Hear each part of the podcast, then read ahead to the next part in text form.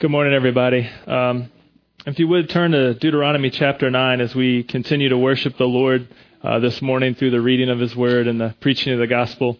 Uh, Deuteronomy chapter 9. Uh, pray with me as we get started. Father God in heaven, Lord, we thank you that you are a good and holy God. Lord, that you are gracious, that you are merciful, that you are loving. Uh, God, that you um, pour out your grace and mercy to your people, Lord, ultimately through Christ Jesus. And God, I pray that this morning you would posture our hearts, uh, that you would humble us, God, that you would open our minds to understand your scriptures. And God, that you would open our hearts to receive the gospel, the good news of Jesus Christ. Lord, I pray that you would convict us of sin and God, assure us of the pardon that is ours in Jesus uh, by your grace. So God, we give you this time and pray you use it for your glory, for our joy, and that the gospel would advance to the nations. We ask in Christ Jesus' good and holy name. Amen. Amen.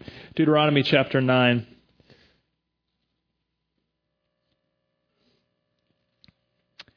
Hear, O Israel, you are to cross over the Jordan today, to go in to dispossess the nations greater and mightier than yourselves, cities great and fortified up to heaven, a people great and tall, the sons of the Anakim, whom you know, and of whom you have heard it said, Who can stand before the sons of Anak? Know therefore today that he who goes over before you as a consuming fire is the Lord your God. He will destroy them and subdue them before you. So you shall drive them out and make them perish quickly, as the Lord has promised you. Do not say in your heart, after the Lord your God has thrust them out before you, It is because of my righteousness that the Lord has brought me in to possess this land, whereas it is because of the wickedness of these nations that the Lord is driving them out before you. Not because of your righteousness or the uprightness of your heart are you going to possess their land, but because of the wickedness of these nations, the Lord your God is driving them out from before you and that he may confirm the word that the Lord swore to your fathers, to Abraham, to Isaac, and to Jacob. Know therefore that the Lord your God is not giving you this good land to possess because of your righteousness, for you are a stubborn people. Remember and do not forget how you provoked the Lord your God to the wrath to his wrath in the wilderness. From the day you came out of the land of Egypt until you came to this place, you have been rebellious against the Lord. Even at Horeb you provoked the Lord to wrath, and the Lord was so angry with you that he was ready to destroy you. When I went up to the mountain to receive the tablets of stone, the tablets of the covenant that the Lord made with you, I remained on the mountain for forty days and forty nights. I neither ate bread nor drank water. And the Lord gave me the two tablets of stone written with the finger of God, and on them were all the words that the Lord had spoken with you on the mountain out of the midst of the fire on the day of the assembly. And at the end of forty days and forty nights, the Lord gave me two tablets of stone, the tablets of the covenant. And the Lord said to me, Arise, go down quickly from here, for your people whom you have brought from Egypt have acted corruptly, and they have turned aside quickly out of the way that I commanded them, and they have made themselves a metal image. This is God's word. Friends, it is the default mode of the human heart to live in pride and to miss out on the joy of living in God's promises. Our pride leads to destruction, but God's promise leads to life. We tend to live in pride and miss out living in the promises of God as the people of God. And this is the human condition. But the good news is that the gospel, the good news of Jesus, causes us to die to our pride so that we may live in the joy of the promises of God. And we see that in the scriptures today in this story in Deuteronomy. We see that God had done amazing things to free his people from bondage in Egypt. They were slaved, enslaved in Egypt for generations, um, surrounded by a culture that was contrary to what God had for his people.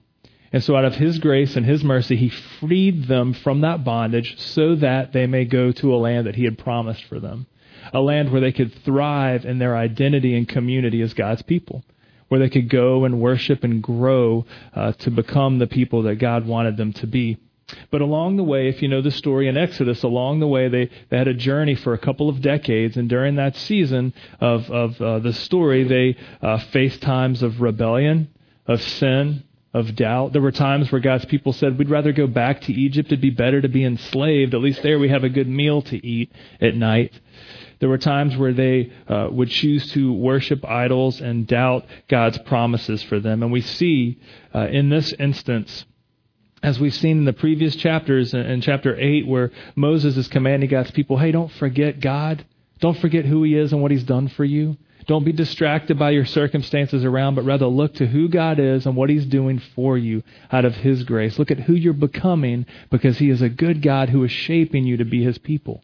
And we move into chapter 9 and we see that as, as Moses is saying, hey, everybody, we're, we're going to cross the Jordan. We're going to go in to the land that God has promised us. There are wicked people there. We're going to drive them out. But we cannot think we're doing this because we're so righteous. We cannot think that we're getting this land because of our own goodness. We cannot think that we are going to defeat these people because we are all that and a bag of chips but rather we need to look to the Lord and see what His goodness is today. So, what I want us to do in this story is see how this uh, reveals kind of the universal human condition, right? The, the condition of every human heart to be that of pride. And to see how pride always leads to destruction and missing out on living in the joy of God's promises. And I want us to see how Christ, Jesus, reorients our hearts to see God's promises and live uh, joyfully as His people. All right, so let's look at pride first. Pride is always a fun topic. You see, numerous times in the first uh, couple of verses here, uh, Moses is reminding the people numerous times to beware of thinking that they are getting rewarded for their righteousness. Do you see that? It says, My righteousness, numerous times, verse 3 or verse 4. Do not say in your heart, it is because of my righteousness that the Lord has brought me to possess this land. Verse 5, not because of your righteousness or the upright of your heart. Uh, verse 6, He's not giving you this good land to possess because of your righteousness. You are a stubborn people. You see, how easy would it have been? I mean, we could look at this story and think, okay, how easy would it be to be an Israelite, right? You've been in bondage for a couple of generations. And God does this miraculous thing to set your people free. And as you're going into this land thinking, well, of course we're going to get this land. I mean, we're Israel, right? I mean, we, we are God's holy people. We're living rightly. We're living holy. We're not like these other cultures, these other nations. We're not like Egypt. Well, of course God's going to give us this land. Moses has to remind them numerous times it is not your righteousness that is getting you this great reward. Reward. It is not your righteousness. And I think I was reading that this week. It's, I think it's easy for us as Christians to fall into the same trap. To say, well, of course God's going to, you know, bless my work or bless my family, or of course our church is going to thrive because, you know, we're righteous, right? We're doing right. Of course God's going to honor that and, and give us this great reward. But I love how Scripture reveals the human condition for thousands of years here. And it is not our righteousness, but God's goodness. It is God's plan, God's purpose. I think it's great here to see that they were going to this, it wasn't just this empty field. I mean, there were, you know, I don't know what your translation says, but uh, in verse 2 it says, A people great and tall, the sons of Anakim. Right? I mean, sometimes we, we, we talk, well, who is that? Are these, are these like literal giants? Are these literally, literally huge, you know, people? There were a mighty people. There were a huge established culture with warriors. And it's, it's great that God is showing them that there's no way they could overcome that people without an act of God. And that's why God does it, I think, is to say, hey, look, you're not going to go in and take over this land. You're going to go into a land where there are people who are established. They are mightier than you. They have bigger, better armies, bigger, bigger better cities established. There's no way that you can take them over, no matter how good and righteous and awesome you think you are. It takes an act of God to do that. So I want us to look at that today. What is the condition of your heart? Have you ever stumbled to think that, wow, I am doing well in my life because I am righteous? Have you ever felt that way?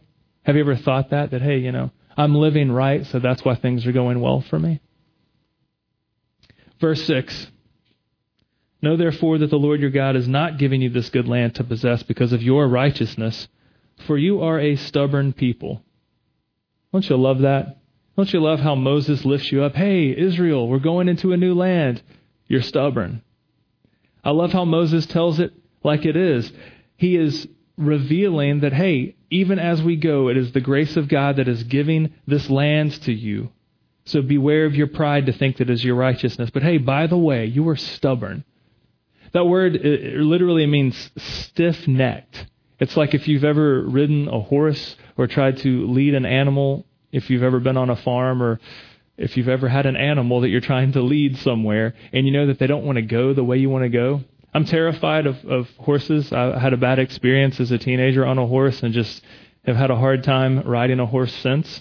But if you've ever ridden a horse and, and had a stubborn one that you're like, hey, go this way, and it's like, no, I'm going this way. That's the image that we see here is that, is that God is saying, hey, you are a stiff necked people. You were stubborn. You were determined to go this way, even though the Lord is saying, go that way. You were stubborn and stiff necked. And so, what we see here is a picture of God's people who have experienced great grace, great freedom. They are getting a glimpse of God's promise, but rather than walking in faith and obedience to joy, they are walking in pride and stubbornness. And because of that, there is struggle, there is downfall. They are abusing their newfound freedom rather than going into fuel to, to feel the joy of God's promises. They are walking in stubbornness as stiff necked people, unwilling to go the direction God has for them. Has that ever happened to you? Have you ever thought, wow, God is, is clearly uh, showing me that I should go this way, but I really want to hang on to this thing? I mean, I know I could honor the Lord by following him this direction, but over here looks pretty good. Why can't I go this way? Why can't I do this thing? Why can't I try this thing? Why can't I live this way? Why? Because we, like Israel, are stubborn people. We wrestle with pride. So pride comes out in self righteousness. Pride comes out in stubbornness. Pride comes out in rebellion. Verse 7 says, From the day you have come out of the land of Egypt until you came to this place, you have been rebellious against the Lord.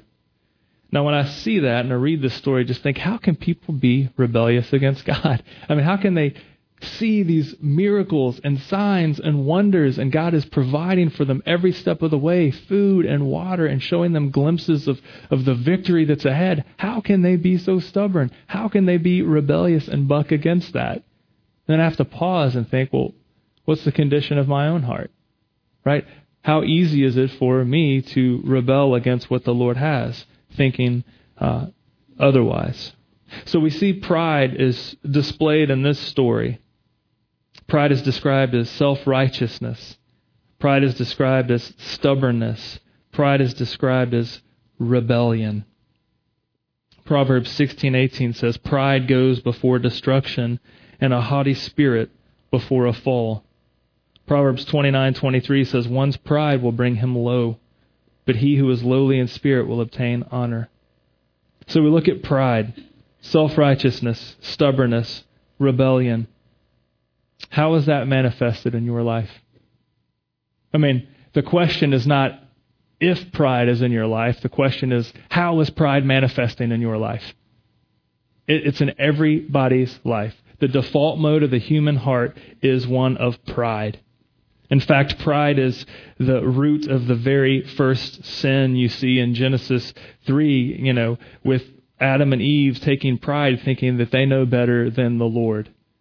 And that is the first sin. It, it even goes back further than that, if you want to take it to a, a demonic level, is that pride is what caused uh, Lucifer to fall, you know, Satan himself. Pride, thinking uh, that he is on equal uh, footing with the Lord God. So, pride, how is it manifesting in your life? Because I think Scripture tells us here very clearly that pride can be self righteousness, pride can be stubbornness, pride can be outright rebellion. So, what does that look like in your life? Because the bad news is it's in every one of our lives in one way or another. It may be uh, a huge, loud, big rebellion, or it may be a subtle, quiet, seemingly good, self righteous attitude. We can see pride manifest in our work. We can see pride manifest in our families, in our marriages, in our friendships, even in our uh, spiritual, uh, religious traditions. I mean, the thing about pride is it manifests in very good areas and just corrupts and twists them, right? I mean, it would very be very easy to say, well, you know, the Lord wants us to have good, strong, healthy marriages, right? That's a good thing. I hope and pray that all of us who are married are growing in our marriages, but it, pride will sneak in and say, well, you know, at least our marriage doesn't look like that guy's. Or, you know, our, our marriage is healthier than so and so's. That's pride. That's taking a good thing and twisting it and, and, and being self righteous in that. Or pride can manifest by saying, hey, and God wants our relationship to look this way, but you know, forget that. I'm going to go with what the culture says is cool and disregard what God has for us. Pride can manifest in the workplace, like I said before. You can say, well, hey, things are going well at work because I'm such a good and righteous guy, right? Or uh, I'm not going to do my business in an ethical manner. I'm going to kind of do it in a different way because you know I can outsmart the system and make more money this way. That's that's pride in the form of rebellion. It can manifest in the areas of family, raising your children, how you school your children. It can manifest in ways, uh, you know, if you take pride when things are going well for your kids or or whatever. It can manifest uh, by uh, across every line. But see, the bad news is it affects everybody, but the good news is that in Christ we have redemption. C.J. Mahaney, in his great book, Humility, it's a small book, and I recommend it to you. Humility, True Greatness. He says this Pride is when sinful human beings aspire to the status and position of God and refuse to acknowledge their dependence on Him. So, what does pride look like in your life? In what areas are you aspiring to the status of God? Or in what areas are you refusing to acknowledge your dependence on the Lord? Does pride manifest in self righteousness? Does pride manifest in stubbornness? Does pride manifest in rebellion? Because we see that is what happens to God's people, Israel, in Deuteronomy during the season of Exodus as they are being led by the Lord to a land of promise. They are getting distracted by their own self righteousness, saying, you know, hey, we're getting this land because we're Israel, because we're righteous. And Moses is like, well, you have to remember you were rebellious. I mean, even as God's leading you to freedom, you are rebelling against Him. You are stubborn. It is not your righteousness, but rather God's grace. But the good news for us today is that in Christ, we die to our pride so that we may live in God's promises. So I want us to look at how that plays out here because the bad news is rebellion, stubbornness, self righteousness. That's all pride. But the good news is that God's promises are at work. That God makes good on His promise in spite of God, in spite of His people's sin, pride, rebellion. Look what happens here. As Moses reminds them numerous times, it's not your righteousness. You are stubborn. You are rebellious. Look at what he says here in verse 3. Know therefore today that he who goes over before you as a consuming fire is the Lord your God. He will destroy them and subdue them before you, so you shall drive them out and make them perish quickly as the Lord has promised you. You see, all of this victory, all of the joy, all of the goodness rides on the promises and the work of God. You see that? We can't skip that verse. We have to see that all of the good stuff coming down the line for God's people has to do with Him, with, with God making good on His promises, and God being active at work for the good of His people. I'm going to read it again. Know therefore today that he who goes over before you as a consuming fire is the Lord your God. God is going before them, right? He will destroy them. He will subdue them before you. God is doing a work on behalf of his people, even before they get there. So you will destroy them and subdue them before you. So you shall drive them out and make them perish quickly, as the Lord has promised you.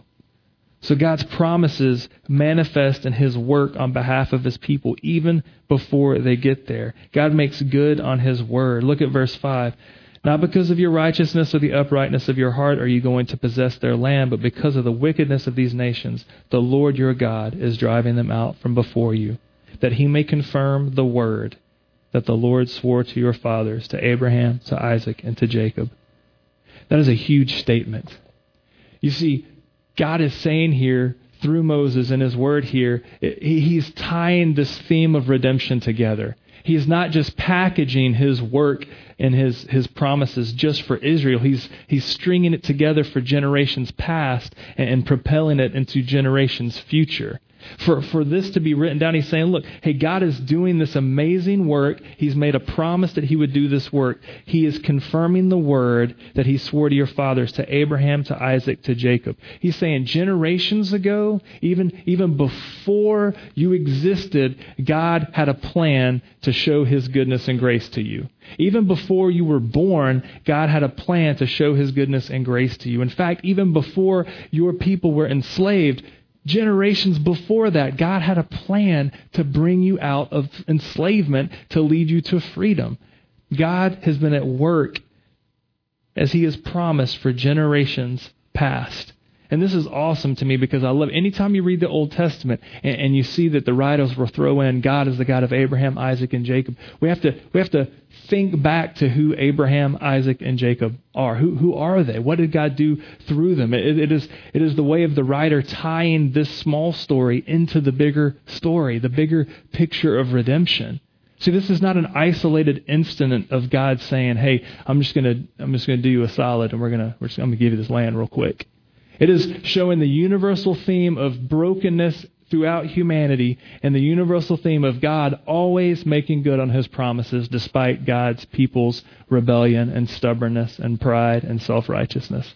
That's always the case. God always comes through. God always makes good on his promise. God is always doing a work on behalf of his people. That's good news. That propels us forward to the gospel. This is God given a foreshadow of what he would do for his people through Jesus. Right? I mean, God has always done good for Abraham, even though Abraham had sin and pride and brokenness. God came through for Abraham. Same for Isaac, same for Jacob, now for Israel and the people that Moses are leading out, even through the first century disciples, even for you and I today. So, what does this mean for us? If we're going to say, look, okay, pride is a universal problem rebellion, stubbornness, self-righteousness. God's promises are always, He always makes good on His promises. We see that God does good work, making good on His promises, establishing His word that He has done for generations past, for Abraham, Isaac, Jacob, now for Israel, and we will see in the New Testament through Jesus for His people and even for you and I today. So what does that mean for me and you? How does this all make sense thousands of years later in Augusta, Georgia? Right, what does it mean to die to our pride so that we can live in joy in the promises of God? This leads us to Jesus, and this is what I want us to see. Just as the land was not acquired because of Israel's righteousness, but God's goodness, so too you and I do not secure our identity because of our goodness and righteousness. Do you know that? You don't have to be righteous in order for God to love and accept you. In fact, you can't be righteous for God to love and accept you. Look what happens here. Paul writes in 2 Timothy 1 9 about Jesus who saved us.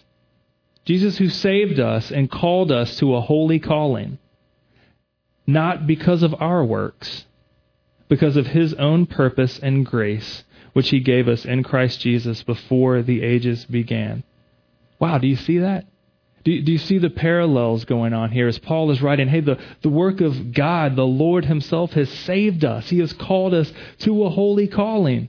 That's great. Doesn't that feel good to be like, wow, you're, you're part of something huge? You have a new identity. God has given you a new identity to be part of, of His holy people. But you know what? It's not because you're righteous. You're not righteous. You're stubborn. You're rebellious. I, I'm stubborn. I'm rebellious. I'm prideful.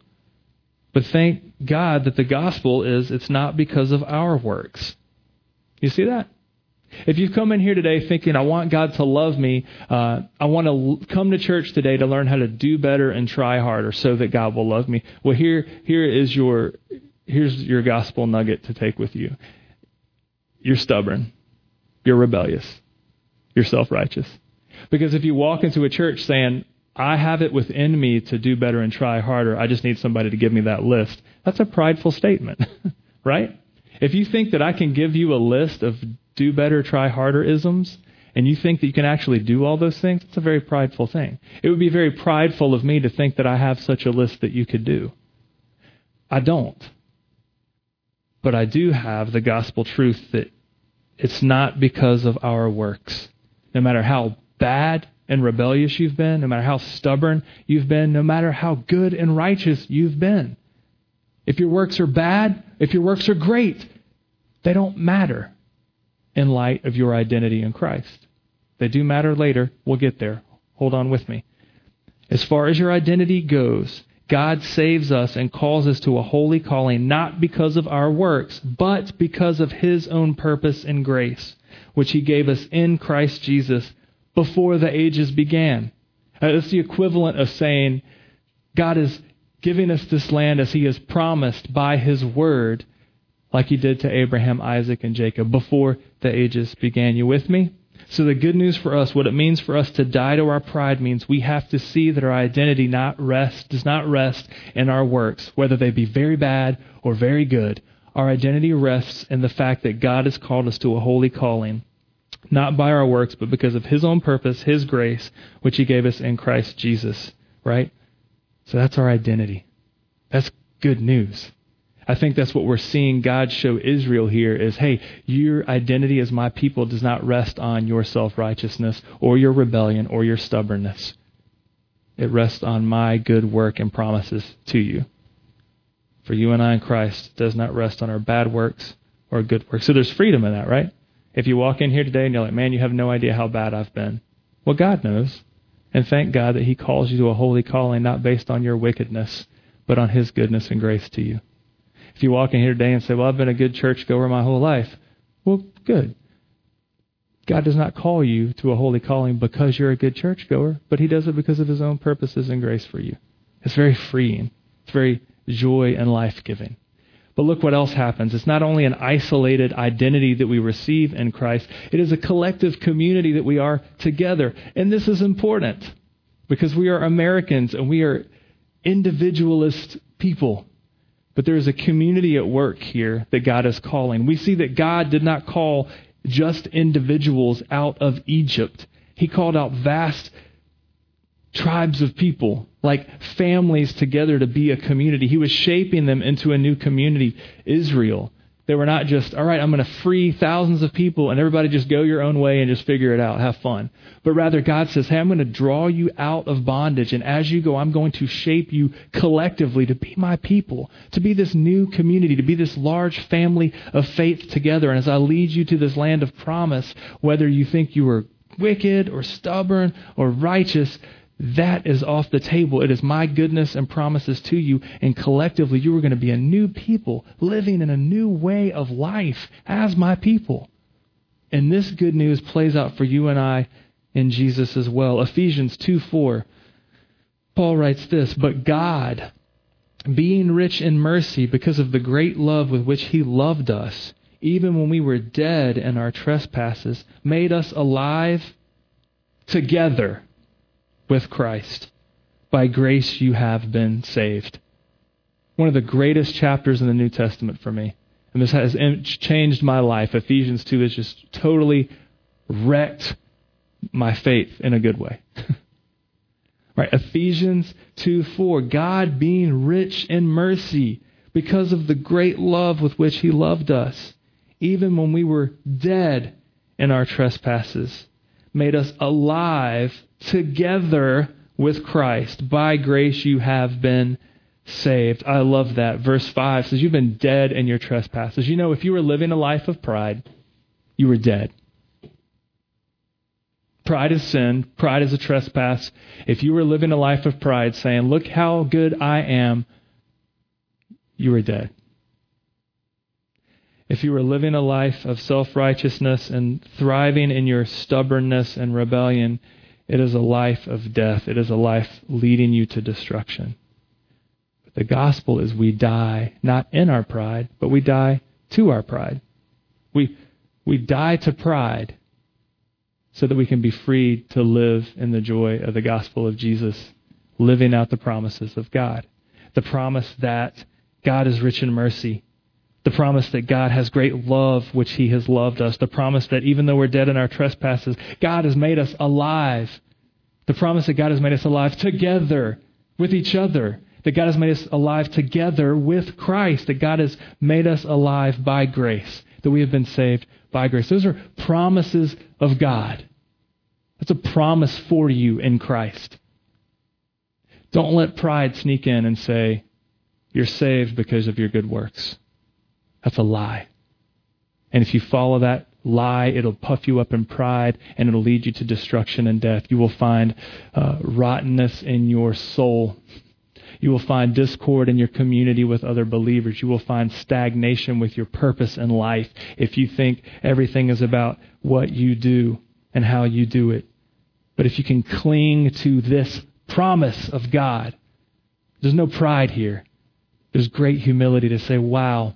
I mean, just personalize Ephesians 2, 4, and 5 for you. Just say, God is rich in mercy because of the great love which He has loved me.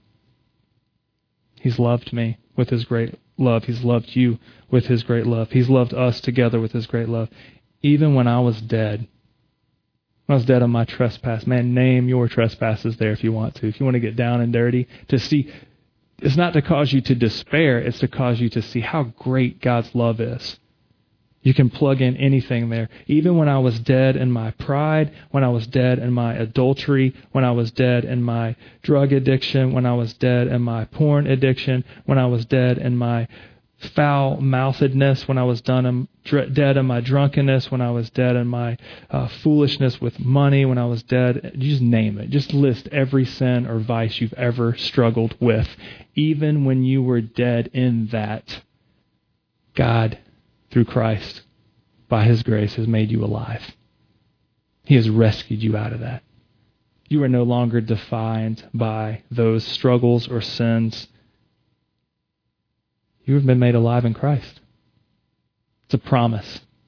Let's live in that. Wouldn't you rather live in that? I would much rather live in the promise that God has saved me by His grace, that by His grace I've been saved, that through Christ I've been made alive together with you. Isn't that exciting?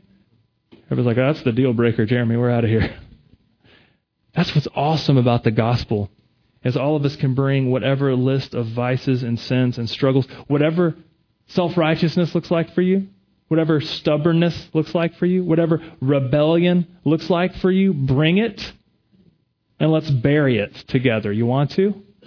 But the gospel, we're not going to be dead in those things. We are going to die to those things and be rid of them. And we're going to live the life of the gospel together, knowing that we have been made alive together with Christ by grace. That excites me. In fact, I just want to just take a pause and let's just go through Ephesians 2 for the next couple months. You want to? I kind of want to, but I'll just trust that you would read Ephesians 2. And read Ephesians 1 and read the whole book. Read the Bible. So what I want us to see here is Deuteronomy 9 shows us a picture of the human condition of pride, which is described as self-righteousness, stubbornness, and rebellion. The Deuteronomy 9 also shows the beautiful grace of God that his promises are displayed through his work. He confirms his word from generations past to generations future, that that comes to full culmination in Jesus Christ for you and I today. So here's where we're going to wrap it up. What this means for you and I to die to pride and live in Christ also talks about our new identity, the new community we have together, but also there is a purposeful missional component that we that we take with us right? We, Israel, as God was giving them this new land, was not just going to huddle up and say, "All right, we you know, we're getting this new land. Let's circle the wagons and let's just let's just be God's people." Right? They were going to move into this land to thrive as God's people, but also to display God's goodness to the nations. They were going to be a light to the nations. They were going to be a, a city on a hill, as it were, to show the cultures and nations around them how good God is, to show them what the promises of God looked like played out, being saved by grace, being freed to be alive together as a new identity and a new community. And so for you and I today, I want us to, to, to factor that in through, through the lens of the gospel, what it means to be saved by grace through faith in Christ together. We have this new identity, this new community, but we also have a new mission. There is a new purpose See, when you are living in pride, your whole purpose is to serve yourself. If you are struggling with self righteousness, everything you do about your life will be to show how righteous you are. Right? I mean, just you, you, if your if your motivation in life is to be seen as a righteous person, you will make sure that everybody knows that you are righteous. if you if your if your purpose in life is eh, pride through stubbornness, well, you were going to do your own thing your own way. Man, I am a rebel. I love punk rock music. You just name it. Uh, you wouldn't know it now. You're like, dude, whatever. You're a suburban dad with a minivan. Well, let me tell you, 20 years ago, I was pretty punk. And that spirit's still within me. I got this like little rebellion, just want to fight kind of thing within me, you know. So I have to check the stubbornness factor. So like I'm reading scripture, thinking, you know, I'm a very stubborn person. I'm very stubborn. So this resonates with me. So what does stubbornness look like in your life? Because if you're stubborn, you're going to want to fuel your own uh, way of living and justify your own way of life because you're you're stubborn. If you're a rebellious person, the same thing that'll define your life. But in, in Christ, if we have been saved by grace through faith, which Scripture says is a promise that, that is true for us because God is rich in mercy with great love that He is showing us through Jesus, that even though we were dead in our pride, rebellion, self righteousness, stubbornness, even though we were dead in our trespasses, God makes us alive together. We have a new identity, a new community, we have a new way of living, a new purpose. We're like, we have a mission to live life to show the grace of God to each other and to the world around us. That, that's what we should do. That's how life should look. And, and what's neat about this, I was thinking this week, it, it kind of changes things. A pride, prideful life gives you an us versus them mentality. That's what pride will do to you. If you're like, well, pride means, well, I'm righteous and they're not. It's, it's, I'm thank God I'm not like them, those dirty sinners, because I'm righteous. That's what pride does to you. The gospel will humble you and be like, man, I was once dead in my trespasses. I was once dead in that sin and that pride. I was once dead there. Thank God that I'm not now. I got to get the word out. I mean, do you have that desperation within you to those around you that do you, do you want them to know the good news of Jesus? Think about your coworkers. Think about those at your school. Think about those in your neighborhood. Think about those in your family. Those who, who are clinging to self righteousness, stubbornness, and rebellion. Maybe they don't know the gospel. We, we need to have a desperation to get the word out that God is rich in mercy and that by grace we have been saved. That is the, the drum we must beat incessantly. Because there are plenty of other voices chiming in saying, be better, do better, try harder, be more righteous, do it yourself. There's a lot of self righteous, religious, spiritual voices screaming that in this city. Likewise, there are plenty of cultural voices saying, man, go your own way, be rebellious, be stubborn. It's all good. And both of those voices are lies and devoid of the gospel. And God has saved you by His grace, by His love, not only so that you would grow and be alive together in Christ, but also that we could, we could be a voice to get the truth out there. So that when people say, hey, I'm just trying to do better, try harder, say, don't do better, try harder. Surrender to God who is rich in mercy and love, and by grace you can be and will be saved. When somebody says, well, hey, man, it's just, it's a cultural thing. This is some old school stuff. I can kind of go my own way, you know, American freedom, woohoo, stubborn rebellion. Just say, no, no, no, no, no. God has something better for you than that. Don't sell yourself short. God has something so much better for you than that. That's why Romans 3.23 say, hey, all have sinned and fall short of the glory of God. Yay, such a despairing statement. All have sinned and fall short of the glory of God. The best person you know, the worst person you know, all on an equal playing field. That's why we can't, with the gospel, walk into a situation with a us versus them mentality. We can't say, those sinners, thank goodness our church is going to get a building downtown. That way we can get those sinners straight.